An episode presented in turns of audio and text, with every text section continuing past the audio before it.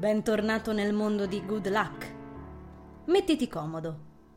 Buon ascolto.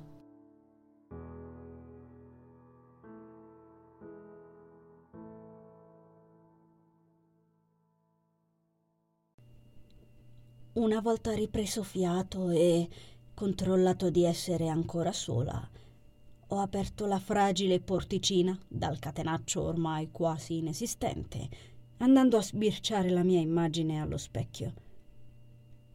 Capelli arruffati a parte. Fortunatamente il mio trucco è a prova di bomba e non si capisce che ho pianto. Neanche un minimo accenno alla sbavatura. Questo eyeliner in crema è un orgoglio del make-up. Ed io stavolta ho fatto bene attenzione a non guardare in faccia nessuno.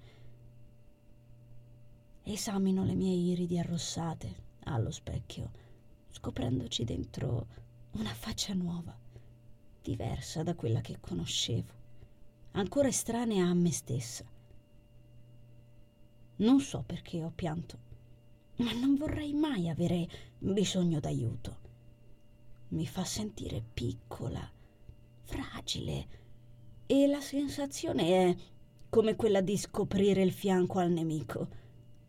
Del tipo, se conosceranno le tue debolezze, un giorno le useranno per distruggerti. O almeno io la vivo così. Sembra. Tutt'oggi. Non che nel tempo non abbia mai imboccato in stronzi di prima categoria, ma al momento non è un ragionamento giustificato. Sono circondata da persone che mi vogliono bene, delle quali so di potermi fidare e sempre pronte ad aiutarmi. Quindi non so cosa mi prenda. Raccolgo la chioma castana nel peggior scignon riproducibile sul pianeta Terra, serrando la mascella. Oh sì che lo sai, Envil. Non riesci ancora a digerire la morte di Nazar né questo sta mandando a puttane ogni grammo del tuo stato d'animo. Devo assolutamente trovare quel negozio. All'improvviso qualcuno si infila in bagno a velocità ultrasonica, richiudendosi la porta alle spalle con uno schianto, facendomi venire un mezzo infarto. E vaffanculo, trovati un hobby. Borbotta la sconosciuta. Aspetta, io conosco questa voce. Mi sporgo verso l'entrata e, come immaginavo, la slanciata sagoma di Sara entra nel mio campo visivo in tutta la sua ipnotica maglietta a righe magenta. Grazie, ma a fanculo ci abito, commento avvicinandomi. Lei si volta, sgranando gli occhi per la sorpresa. Va, chi c'è? Sara scoppia a ridere. Oddio, meno male che sei tu, se no sai che figura di merda si stacca dall'uscio dopo un rapidissimo controllo con l'orecchio attaccato alla porta. Le forze dell'ordine stanno infine venendo a prenderti? La punzecchio. Magari, replica lei, cominciando a riassestarsi il trucco, cacciando fuori una cipria tascabile e appoggiandola sui lavandini. E con chi ce l'avevi? Mm, ricordi il, il biondino? Risponde a bocca stretta passandosi frettolosamente le dita sulle guance. Inclino la testa. Dai. Lei si gira a guardarmi.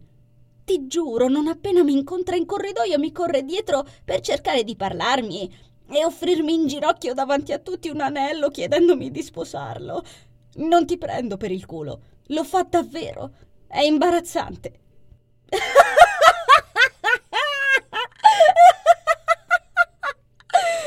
in una risata incontrollabile, improvvisamente catapultata nello stato d'animo opposto a quello di poco fa, piegata in due per il divertimento. Ho le lacrime agli occhi, immaginandomi il tipo che porge a Sara un gigantesco anello con diamante finto trovato nelle patatine. Mentre tutti attorno guardano la scena sconvolti. Strattono il braccio della mia amica, continuando a sganasciarmi. Mm, tu ci ridi. Sara emette un gemito. Non lo sopporto più. Era meglio una multa in divieto di sosta.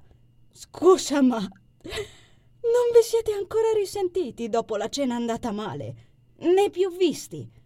Questi sono i vostri unici contatti nei corridoi qui a scuola. La mia amica incrocia le braccia. Esatto. Stringo le labbra. Sara. Ma che gli devo dire? Mi ha fatto fare una figuraccia e adesso mi perseguita per farmi fare altre figuracce. Ma si può! Saretta, credo che tu gli piaccia sul serio. Perché non provi a parlarci e vedi se le cose si possono aggiustare? Forse non sono stata chiara. Quando si presenta con quell'anello spegne i neuroni. Non c'è campo, non connette. Vuole solo chiedermi di sposarlo. Non gliene frega niente del resto, seppure ci avessi da dirgli qualcosa. Sbotta lei. Poi torna a porgere l'orecchio alla porta. Ha urlato fino adesso e siamo ancora al riparo, ma fa lo stesso. Lei lo fa comunque. Le voglio bene anche per questo. Non penso che Diego entrerebbe nel bagno delle femmine. C'è un limite a tutto. Ridacchio, provando a rassicurarla. Eh, ma non si sa mai. Forse dovresti dargli appuntamento da qualche parte e dirgli che devi parlarci e se ti rincorre con un anello non ci riesci. Non voglio telefonargli. Eh, mandagli un messaggio. Poi vediamo. Uh. Sospiro, infilando le mani nella tascona della felpa a scacchi. Forse non è il momento per mettersi a fare la consulente per coppie, né per me né per Sara. Mi piacerebbe aiutarla, ma vista la situazione, se la sbrigheranno loro. Secondo me si è ritirato. Usciamo? Suggerisco. Aspetto pazientemente che Sara monitori tutta l'area circostante e solo dopo dieci minuti buoni riesco a trascinarla alla macchinetta per caffè qui al piano sottostante. Dopo Calista ho ancora bisogno di caffeina. E insomma, sei tornata tra i vivi? sta dicendo Sara mentre sorseggio il macchiato, pescando dalla bocca metallica la sua lattina di Coca-Cola. Annuisco. Mm, beh, fino adesso è andato tutto male, quindi tutto sommato si può dire così. Bofonchio. Mm, tu invece che ci fai a zonzo per corridoi a parte scappare dai tuoi spasimanti? Scuoto il caffè in piccoli movimenti circolari, già quasi arrivata alla fine. Ma perché il caffè finisce tanto in fretta? Accidenti. Dovrei cominciare a venire a scuola con un termos da 5 litri versione zainetto. Lei mi racconta che si sta facendo assemblea di classe dalle sue parti, richiesta dal capoclasse, ha il solo scopo di perdere una lezione e fare casino, fingendo una discussione con i compagni sul perché i termosifoni funzionino solo quando fa caldo. Organizzando intanto una colletta per ricomprare quello schifo di cancellino e gessetti per la lavagna. E stronzate, insomma. Quindi lei ne ha approfittato per andare a fumare in incognito, ma poi ha incrociato Diego. Io le racconto in breve la mattinata apocalittica e ce ne restiamo un po' nel corridoio della segreteria d'istituto, il meno trafficato, sfruttando due sedie in vetro resina abbandonate fuori alla vecchia aula multimediale. Ehi, ragazzine! Ci interrompiamo e mettiamo a fuoco Gabaldi, il nostro ex professore di inglese, con la solita testa alquanto quadrata e ben rasata si ferma davanti a noi sganciandoci uno sguardo serio, malcelando la sua tipica espressione ironica, forse cercando di ipnotizzarci con la sua camicia a righe chiarissime per farci credere che sia incazzato nero. Sara inizia a ridacchiare solo per il modo in cui ci fissa. Alla fine Gabaldi apre bocca. Allora che state facendo qua in mezzo?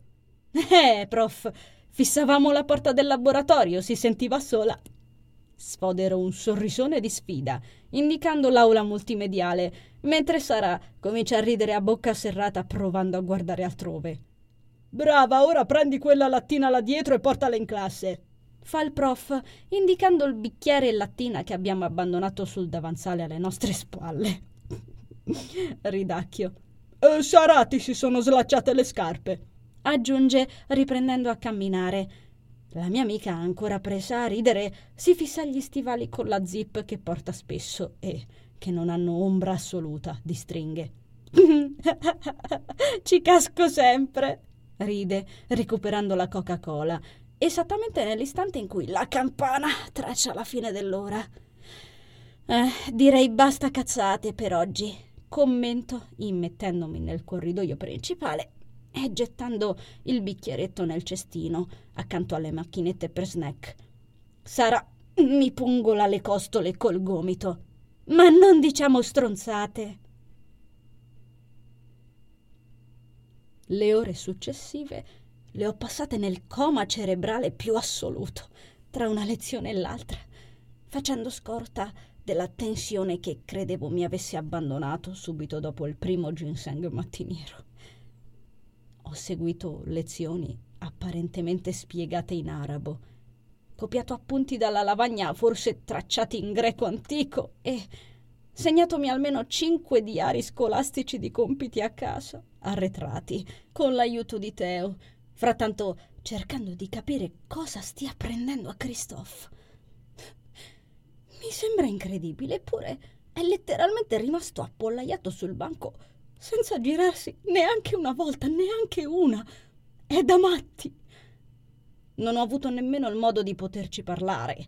Oggi i docenti sono stati estenuanti, come se percepissero nell'aria il mio ritorno fresco.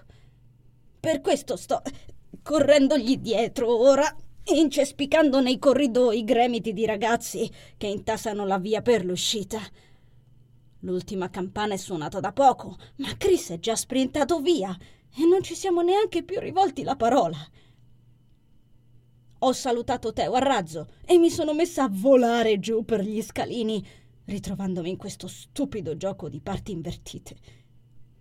Per fortuna il berretto di Chris non si smentisce mai e mi consente di vederlo nonostante tutta questa gente. Uh, quando lo raggiungo siamo già fuori dalla discesa infinita e lui sta continuando a camminare a passo svelto verso il parco, probabilmente diretto agli autobus, Starà andando da qualche parte. Chris! Urlo facendolo girare. E quando inquadro l'espressione sul suo volto, rimango colpita. Non credo di averlo mai visto con quella faccia. Ha un'espressione così diversa dai sorrisi sgangherati.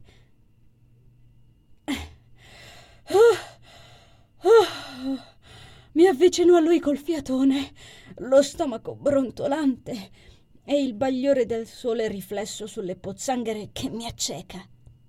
Ciao, fa lui. Ciao, ciao e basta. Eh, ti va una pizza? propongo di getto, calpestando immediatamente quanto ho appena pensato. Chris, finora rimasto girato verso il marciapiede per tre quarti, finalmente si volta verso me. La sua faccia è contratta e non so se sia per via dei riflessi solari abbaglianti o per qualcos'altro. Avevo dietro il bento, ho mangiato. Risponde, freddo, come l'aria frizzante che gioca tra le chiome alberate, rumore quasi più forte della folla al momento. Apro la bocca, poi la richiudo. Ok. Beh, nemmeno un caffè? Che cosa vuoi, Envil? Devo correre a lezione di batteria. Come? Ma che hai, Chris? Volevo solo farmi una pizza con te. Non abbiamo parlato per tutto il giorno. E? Mi interrompe, sfilando il berretto e cominciando a giocherellare con la visiera, scoperchiando la chioma scura, allungatasi non so quando.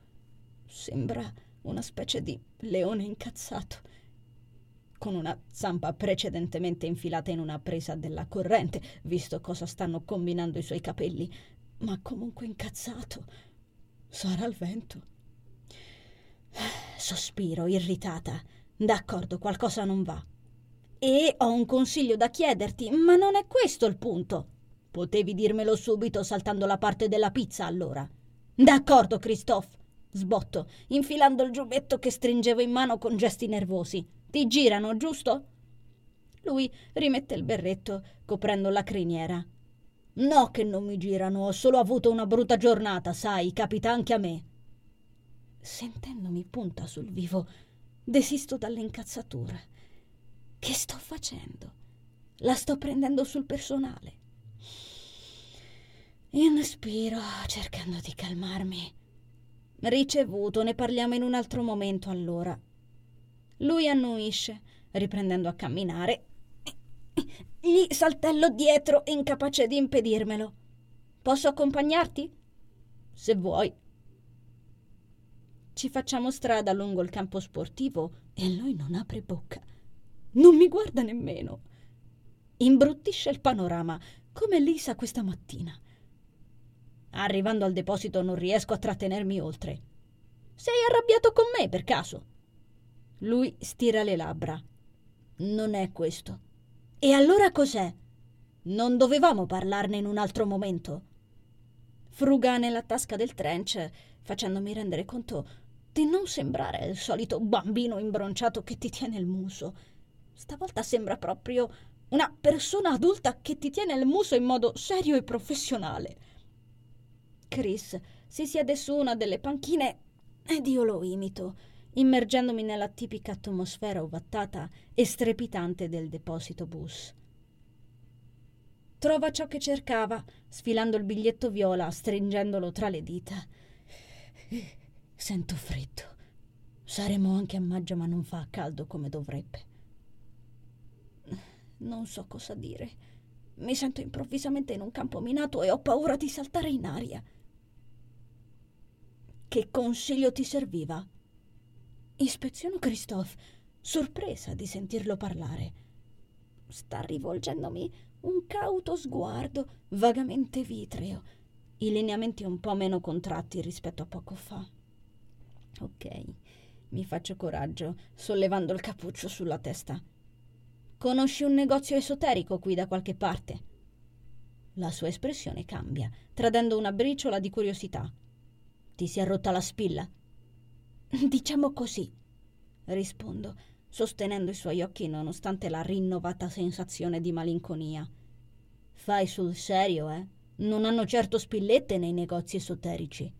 Commenta lui, ritrovando un tono non proprio caldo, ma almeno diverso dalla voce glaciale assunta fino adesso. Io allargo un sorriso. Sai, mi piace esplorare.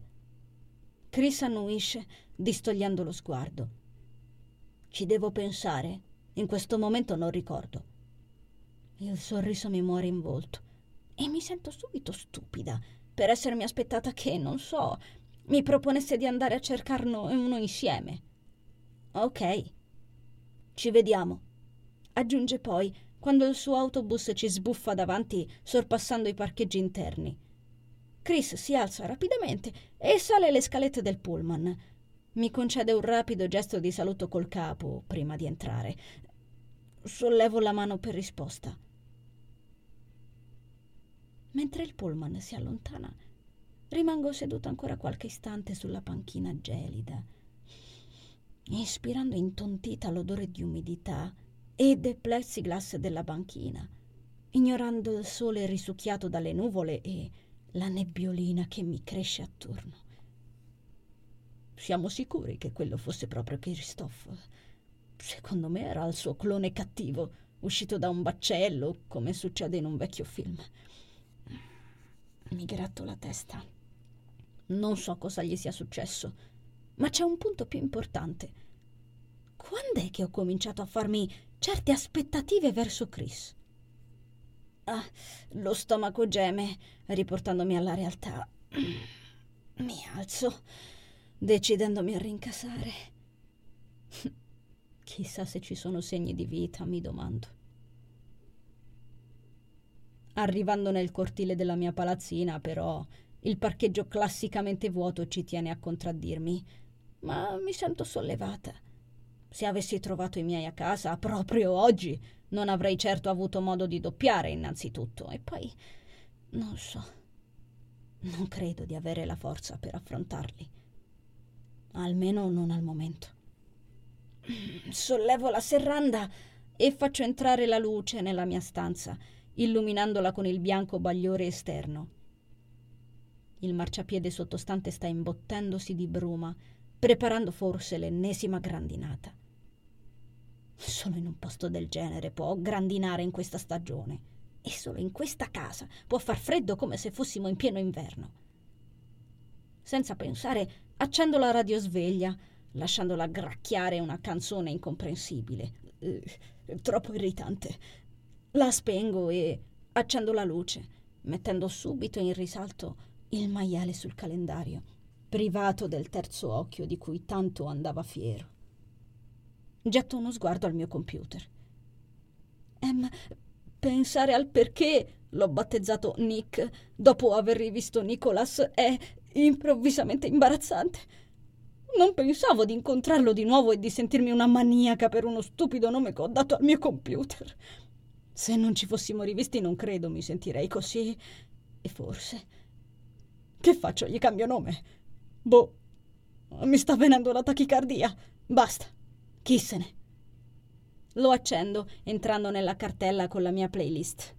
Non posso affrontare questo posto senza musica. Ascolto i Gorillaz spezzare il silenzio, alzandomi in piedi, cercando di non essere travolta dal ricordo di Nazar che perde colore. Avventurandomi a scrutare nella dispensa per vedere se riesco a mettere qualcosa sotto i denti che non sia avvolto in un bozzolo di ragnatele, scovo una scatolina di cartoncino che deve essermi sfuggita e la estraggo dopo essermi arrampicata sulla sedia come al solito. Purtroppo la pizza in freezer non c'era, evidentemente ricordavo male. Non c'è più niente, non ho più fatto spesa. E quando leggo il contenuto della scatolina storco il naso. Prugne secche. Meglio mi sento. Alla fine ripiego per un sandwich al burro d'arachidi grosso quanto la mia faccia, una boccetta d'acqua frizzante e un pacchetto di M&M's rifugiato dietro la confezione di cereali vuota. Lo so, Lisa, dovrei essere a dieta, ma oggi voglio fare un'eccezione. Anzi, più che altro devo fare un'eccezione, visto che non ho un euro e in casa è tutto qui. Divoro il panino in circa tre bocconi, seduta in cucina, sbirciando i piatti sporchi nel lavello. Poi, dopo essermi ripetuta più di una volta che non è una buona idea, strappo con i denti la plastica del pacchetto e comincio a ingozzarmi di M&M's, decidendomi a controllare se la camera dei miei sia ancora sigillata. Nello stesso istante in cui tocco la maniglia, il mio goffo tentativo viene trafitto dal suono del citofono. È stato tanto improvviso da farmi trasalire e cadere il pacchetto dalle mani. Una pioggia colorata invade il corridoio con un rumore scomposto, accompagnato dall'album dei Gorillaz ancora sparato in sottofondo, ignaro della tragedia. Impreco, conducendomi alla porta, saltellando sui calzini per non spiaccicare le palline cioccolatose in giro. Che spreco! Che accidenti sarà? mi chiedo, col cuore in tumulto. Se fossero i miei sarebbe pessimo. Uh, scuoto la testa. No, Env, se fossero i tuoi sarebbe una buona notizia, visto che sono spariti da una vita. E comunque non suonerebbero al citofono per entrare in casa propria, direi. Mi sollevo sulle punte e intravedo una sagoma fuori le vetrate del portone, sbirciando nello spioncino. Alzo il ricevitore dell'apparecchio. Chi è? Bell'approccio in caso di serial killer. Posto per Scholz, gliela lascio qui. Ok, scampato pericolo. Gentile il postino ad avvisare a ogni consegna, ma così mi verrà un colpo prima o poi. Grazie, rispondo.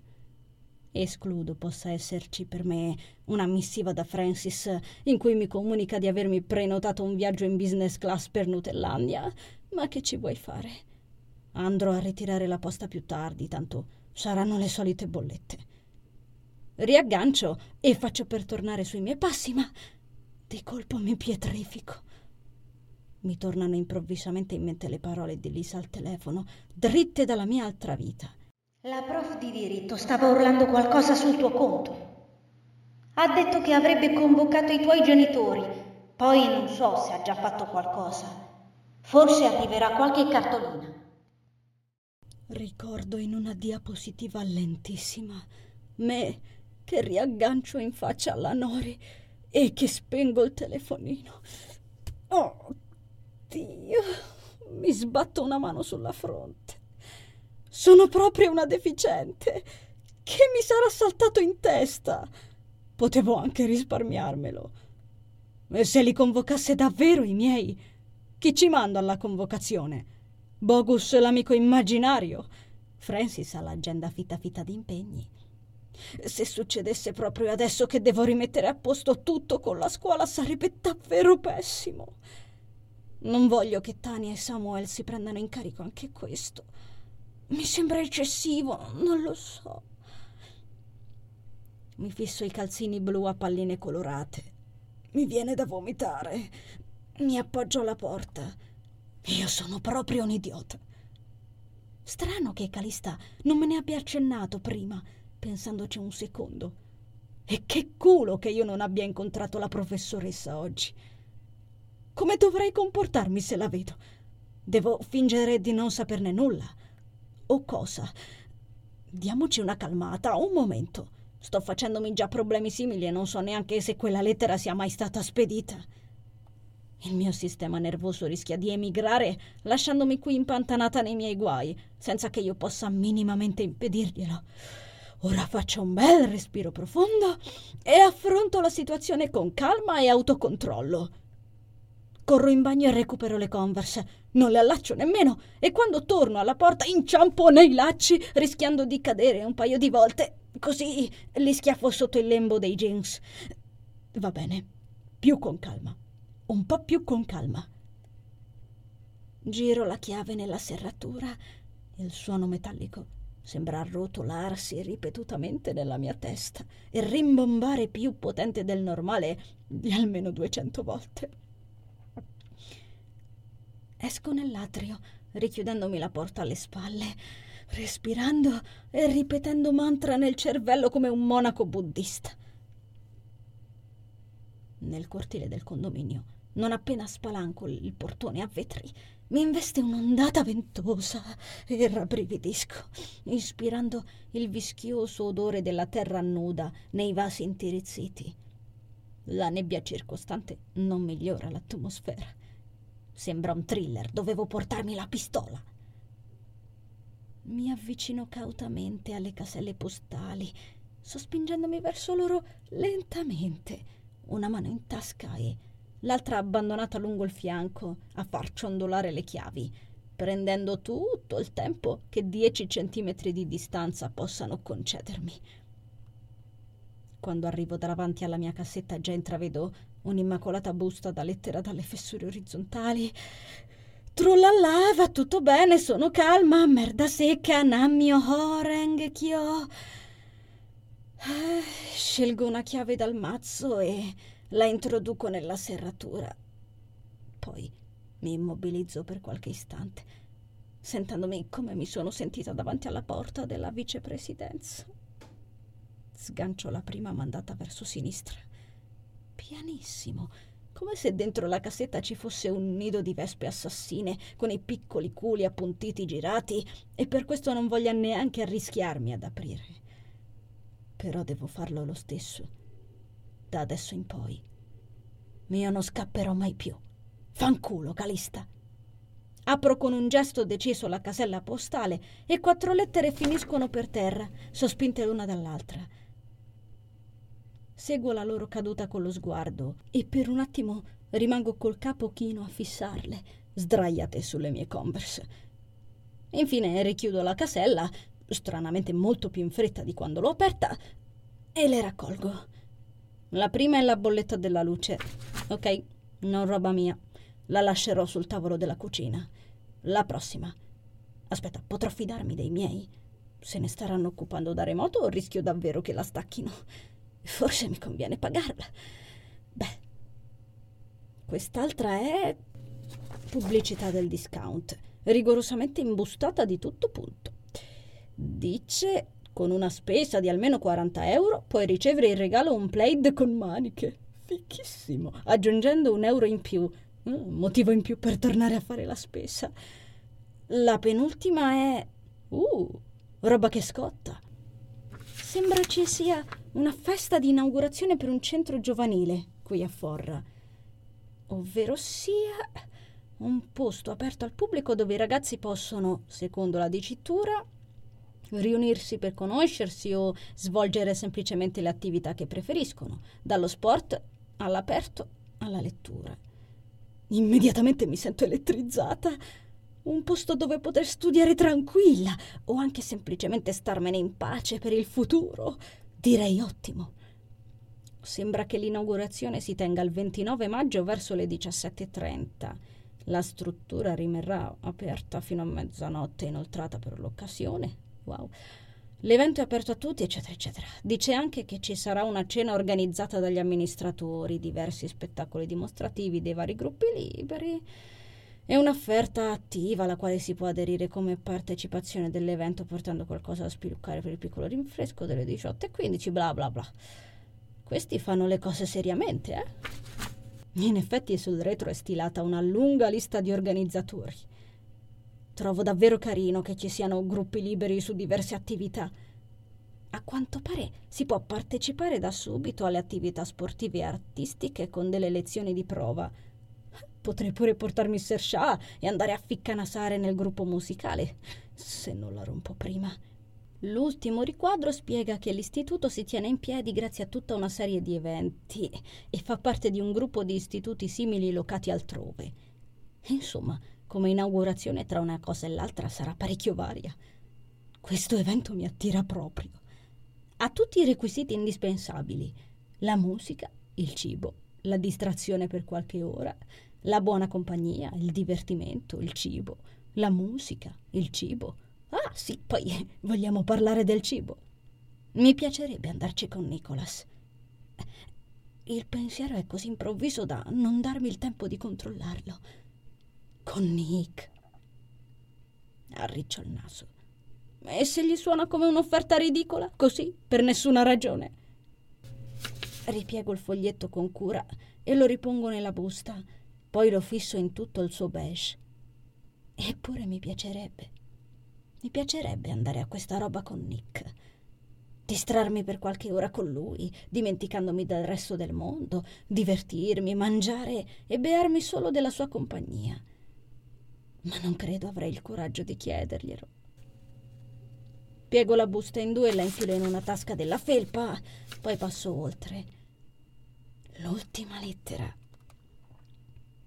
Fisso la facciata del destinatario indirizzata a mio padre, già non è un buon segno, senza avere il coraggio per voltare e scoprire di che mittente stiamo parlando.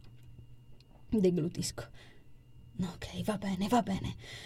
Inspira, ripeti il mantra, pensa agli uccellini, pensa alla pizza. Non sarei più scappata, avevo detto.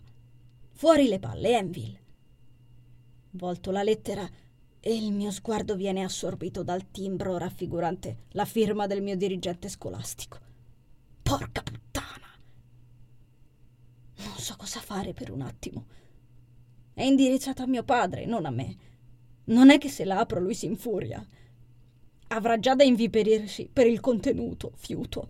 Deve per forza prendersi la doppia incazzatura, che poi si rivolterà inevitabilmente sulla sottoscritta. Potrei semplicemente nascondere la busta e farla finita, ma non è mica così semplice. Se si trattasse di una cosa importante e venisse a scoprirla via telefono, fax o civetta di Harry Potter, capendo che gliel'ho nascosto, sarei morta.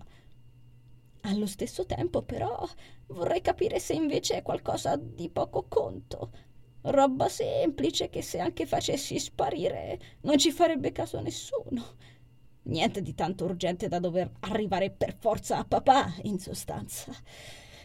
Oh beh, perlomeno non tanto importante da segnare la mia condanna a morte se proprio arrivasse. Apro il portone e salgo gli scalini di marmo, ritrovandomi subito davanti alla porta di casa, lunga vita al pian terreno, tenendo ben salde le lettere nella mano, non occupata ad aprirla. Fisso la lettera della scuola con indecisione e un gran bel groppo di tensione. Rientrando in casa, zittisco i gorillaz, lancio uno sguardo languido a Sersha e poi torno alla busta. Dai, concentriamoci. Di certo tenendo la busta chiusa non risolverei niente comunque. Forse aprendola potrei gettarmi in qualche guaio, ma in fondo se è una cosa grave potrei davvero fingere che non sia arrivata nessuna lettera. E se contenesse una stronzata e la lasciassi lì per paura, finirei in un danno se non la eliminassi. Quindi la apro. Sempre meglio che stare qui a farsi le seghe mentali. Ah, quel dannato postino che deve fare il suo lavoro così fottutamente bene. Torno ad accomodarmi sulla cigolante sedia di legno e paglia della cucina e mi accingo ad aprire. Piano, piano. Cavolo, così però è troppo piano. Sto cercando di strappare via il lembo con una delicatezza tale da non essere neanche sicura se la mia mano si sia mossa. Mica mi sto facendo la ceretta e non mi sto neanche togliendo un cerotto. Strappo con decisione la parte superiore e il foglio sbuca fuori dalla busta, scivolandomi ai piedi, quasi armato di vita propria. Io sobbalzo come una shock. Mi chino per raccoglierla e, già dalle prime righe, sento l'odore dei danni. Con il consenso del dirigente scolastico in 28 aprile 2007, Scuola dell'Educazione Alberghiera di Forra, via Armando Sandri, numero 16. Uh, convocazione familiare.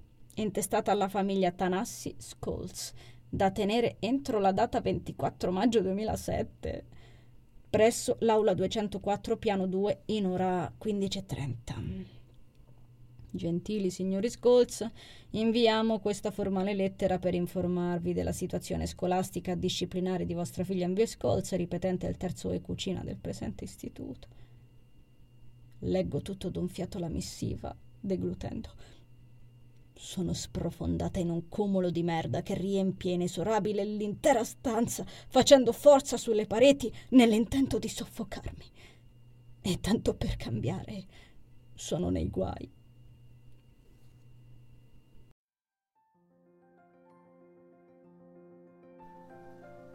Caro viaggiatore, grazie per aver ascoltato l'episodio. Il viaggio riparte la prossima settimana e potrai intraprenderlo ogni venerdì con l'uscita del nuovo capitolo. Seguimi sulla mia pagina Instagram Sheila Rosati Parole su Vita per rimanere sempre aggiornato sui contenuti. Ti aspetto sempre qui. Conservo il tuo biglietto. A presto!